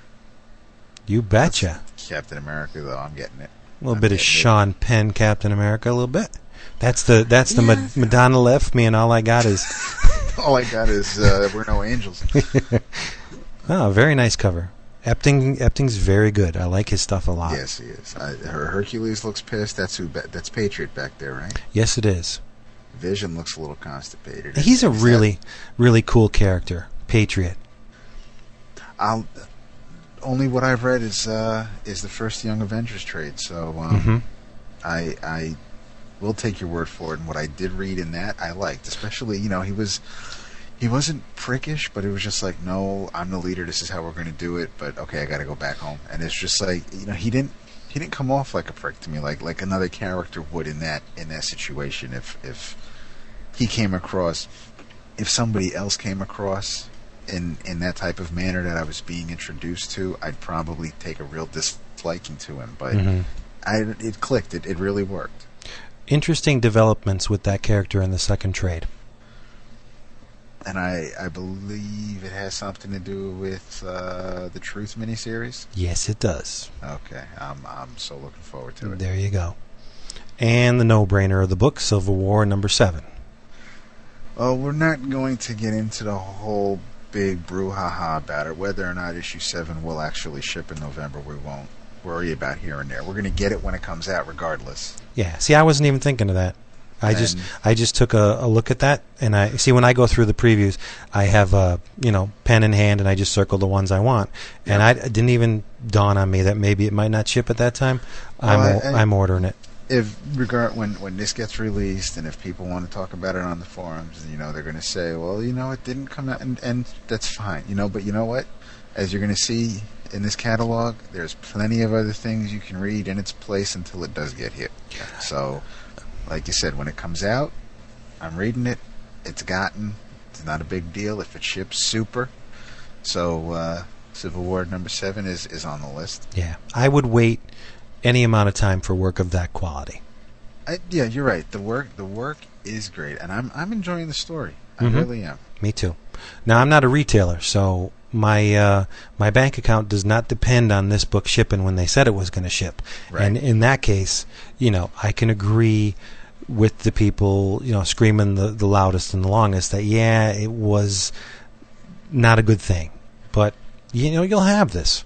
And like you said, there's a lot of other things out there. Marvel can, Marvel can rush books to the to, to print real quick. Do a you know, put out a greatest hits uh, Captain America or something. Just you know, put something out. People will buy it. Absolutely.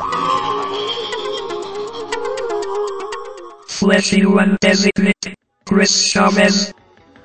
Codename Equinox. Dean. My favorite, uh, probably book as far as Marvel is concerned, uh, kind of across the ages, is probably going to be the Marvel team up from the late 70s, specifically the run that Claremont had um, on Marvel team up. Back, uh, back in that uh, era, that was actually my first Marvel book, and gosh, I was in grade school.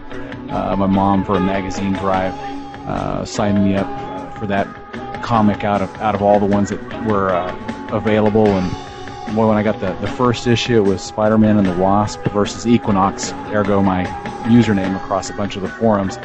To me, that was that was my gateway to the Marvel universe. I, I wasn't getting Amazing Spider-Man, I wasn't getting Avengers or any of the other books that were coming out at the time. So, uh, you know, for me, the, the canon for the Marvel universe and you know Spider-Man and the different characters at the time, it was it was all in those pages. And, and boy, you know, whether it was Claremont teamed up with Byrne or you know, any of the other artists that were coming along at the time, I, I got a, a healthy dose of, of everything. You got your your character, you know, one-on-one character stories, a la you know, Spider-Man with uh, Luke Cage, you know, back in the the Afro and uh, chain belt days, uh, fighting fires with the, the New York Fire Department. You got your you know cosmic uh, type sagas with Spider-Man and Thor and Spider-Man and Havoc versus the Living Monolith. Hell, you even got your uh, spy and espionage. It was a, a great four-parter that Claremont had, and I think it was, I think it was Sal Buscema. Um, I think he was being inked by Steve Leialoha, um, but it was, uh, gosh, I can't remember the exact title, but it was basically the, the Black Widow Amnesia um, series, a, a great four-parter um, that brought in Shield at that time, my my first ever exposure to it. But uh, God, the the memories that you know I, I, I get from those. Um, I hear a lot of people talk about uh, you know putting those books out in a, an essential or you know showcase type format, and to me, I, I really just couldn't see seeing those in a, a black and white format. Gotta gotta see them in the, the full living color and you know the gorgeous art that they had going on then. So to me, that that would be my favorite book of all time for the Marvel books.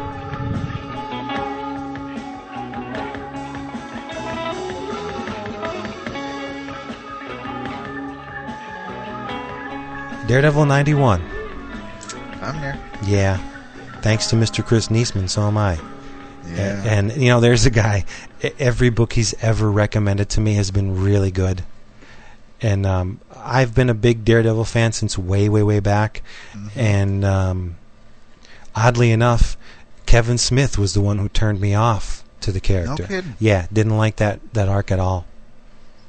Okay. And I never got back on it when Bendis came on. So I missed a nice big chunk of critically acclaimed Daredevil stories that uh, now I'm going back and have to pick up. So And I have I have Guardian Devil in the trade because I did I did get the first couple issues because I'm a I'm a huge Kevin Smith fan. So I said, hey, you know, Smith on Daredevil, what the hell? Um, and and for an editor in chief, Joe Quesada is a fantastic artist. And no, I, all jokes aside, he's he's doing a great job running Marvel right now. Um, but uh, but you know, I I'm not going to shy away from Quesada and Palmiotti on, on Daredevil, so that was good. Although I wasn't real keen on, on what Quesada was doing with um, Daredevil Father, but um, I, I did read the first couple issues. Eventually, I got the trade because I missed some issues during that Guardian Devil run, and um, and then when David Mack and then uh, Brian Michael Brian Michael Bendis came on board, I um, I wasn't reading anything of it, and it might have been because of the art. I, I don't think I was really uh, really feeling Maleev too much, but I, I will eventually rectify that, and and uh, I'll go back and I'll I'll read those issues. and Ed Brubaker is certainly not a writer you can sneeze at. No, he's done some amazing stuff with this book so far. Yep. Doctor Strange, The Oath, number two. I did order number one. Yeah, same here. Iron Fist is in it. And check out who's in number two. Night Nurse. Boy, there's a blast from the past. Really? And she looks like she's got a little bit of perky, you know, things going yeah, on well, there. maybe it's chilly. That's all right.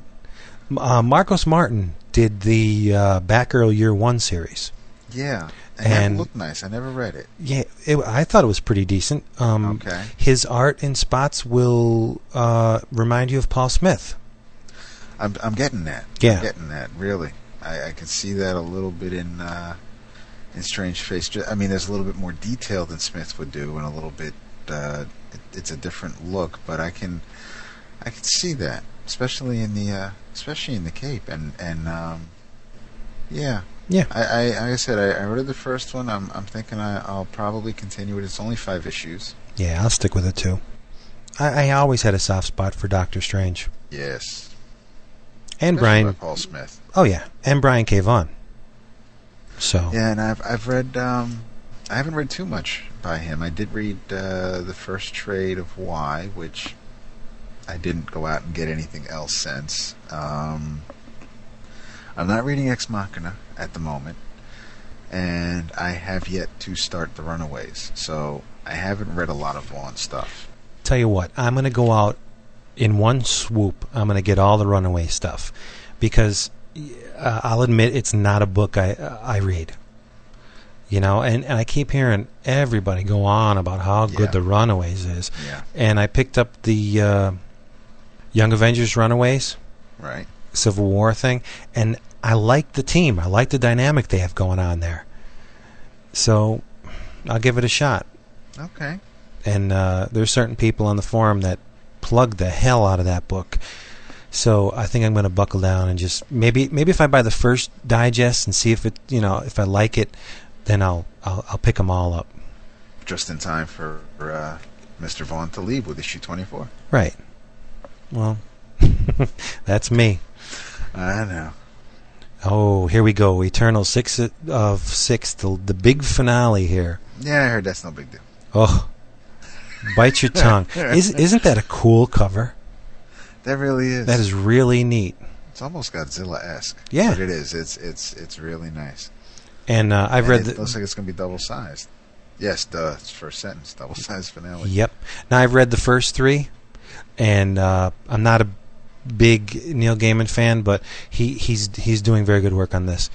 And uh, you know the other guy's not too shabby either. yeah, yeah, he's no slouch. Uh, if I only had a tenth of I his do talent. like the covers though. Which ones? This, The- the this is yeah. This is another thing with the variants that they're Yeah, I've Get- been lucky though. I've only gotten the berries so far. I haven't. I don't have the third issue yet. I'm only in the middle the second one, and uh, and I am enjoying the story so far. So I'll um, I'll I'll be there, and uh, the hardcover will be out in the spring. Yeah, I know- Anybody that that is missing the uh, this this miniseries and didn't get on board, they can uh, they can get it in another few months. oh buy the singles. Oh, I think so. Pick them up; they're worth it. But if they can, if they can't find them, I'm sure they'll be printed again. Yeah, yeah. Now, next page, Fantastic Four 543. I, I love this denture commercial that thing is in. Y- you know what? up with those y- teeth? You know what that says to me? Yarn Man. you, you remember Don Yes, Simpson's? Megaton, yeah, yes. that's what that looks like. Yarn Man. What the hell's going on with that? That's awful scary. Is Grainov uh, uh, tracing as well? Um, I don't think so. I just think Johnny Storm looks a little stiff. that's an amalgamation of the the 616 thing and that damn movie thing. yeah. It's just oh, scary shit. Reed looks like the father from uh, Alias, who played uh, Sidney Bar- uh, Bristow's father. I forget his name. Um, actor who's been in a lot of stuff. He's also on a new show. I think it started tonight on, on Fox called Justice. He plays a lawyer, but um, and I don't know who the hell. And, and Sue Storm looks familiar too. This this looks like it was it, it was um, there was some reference material used. I'm just I'm I just Johnny Storm just really looks stiff. Yeah, I'm not digging it. It, it looks like they're about to go down to the basement and strap on the, you know, the the handcuffs and start working the rack a little bit. I just The thing looks like he's really about to, to, to hurt somebody, just and, and, and in a really good way. You have reached the end of part one. Tune next time as Vince D and David Price continue temple their way through the Marvel Previews catalog. By next wave or I will be forced to sneak into your residence in the middle of the night and stick parts of myself into your openings while you sleep. It will not be pleasant. For you, anyway. X51 signing out.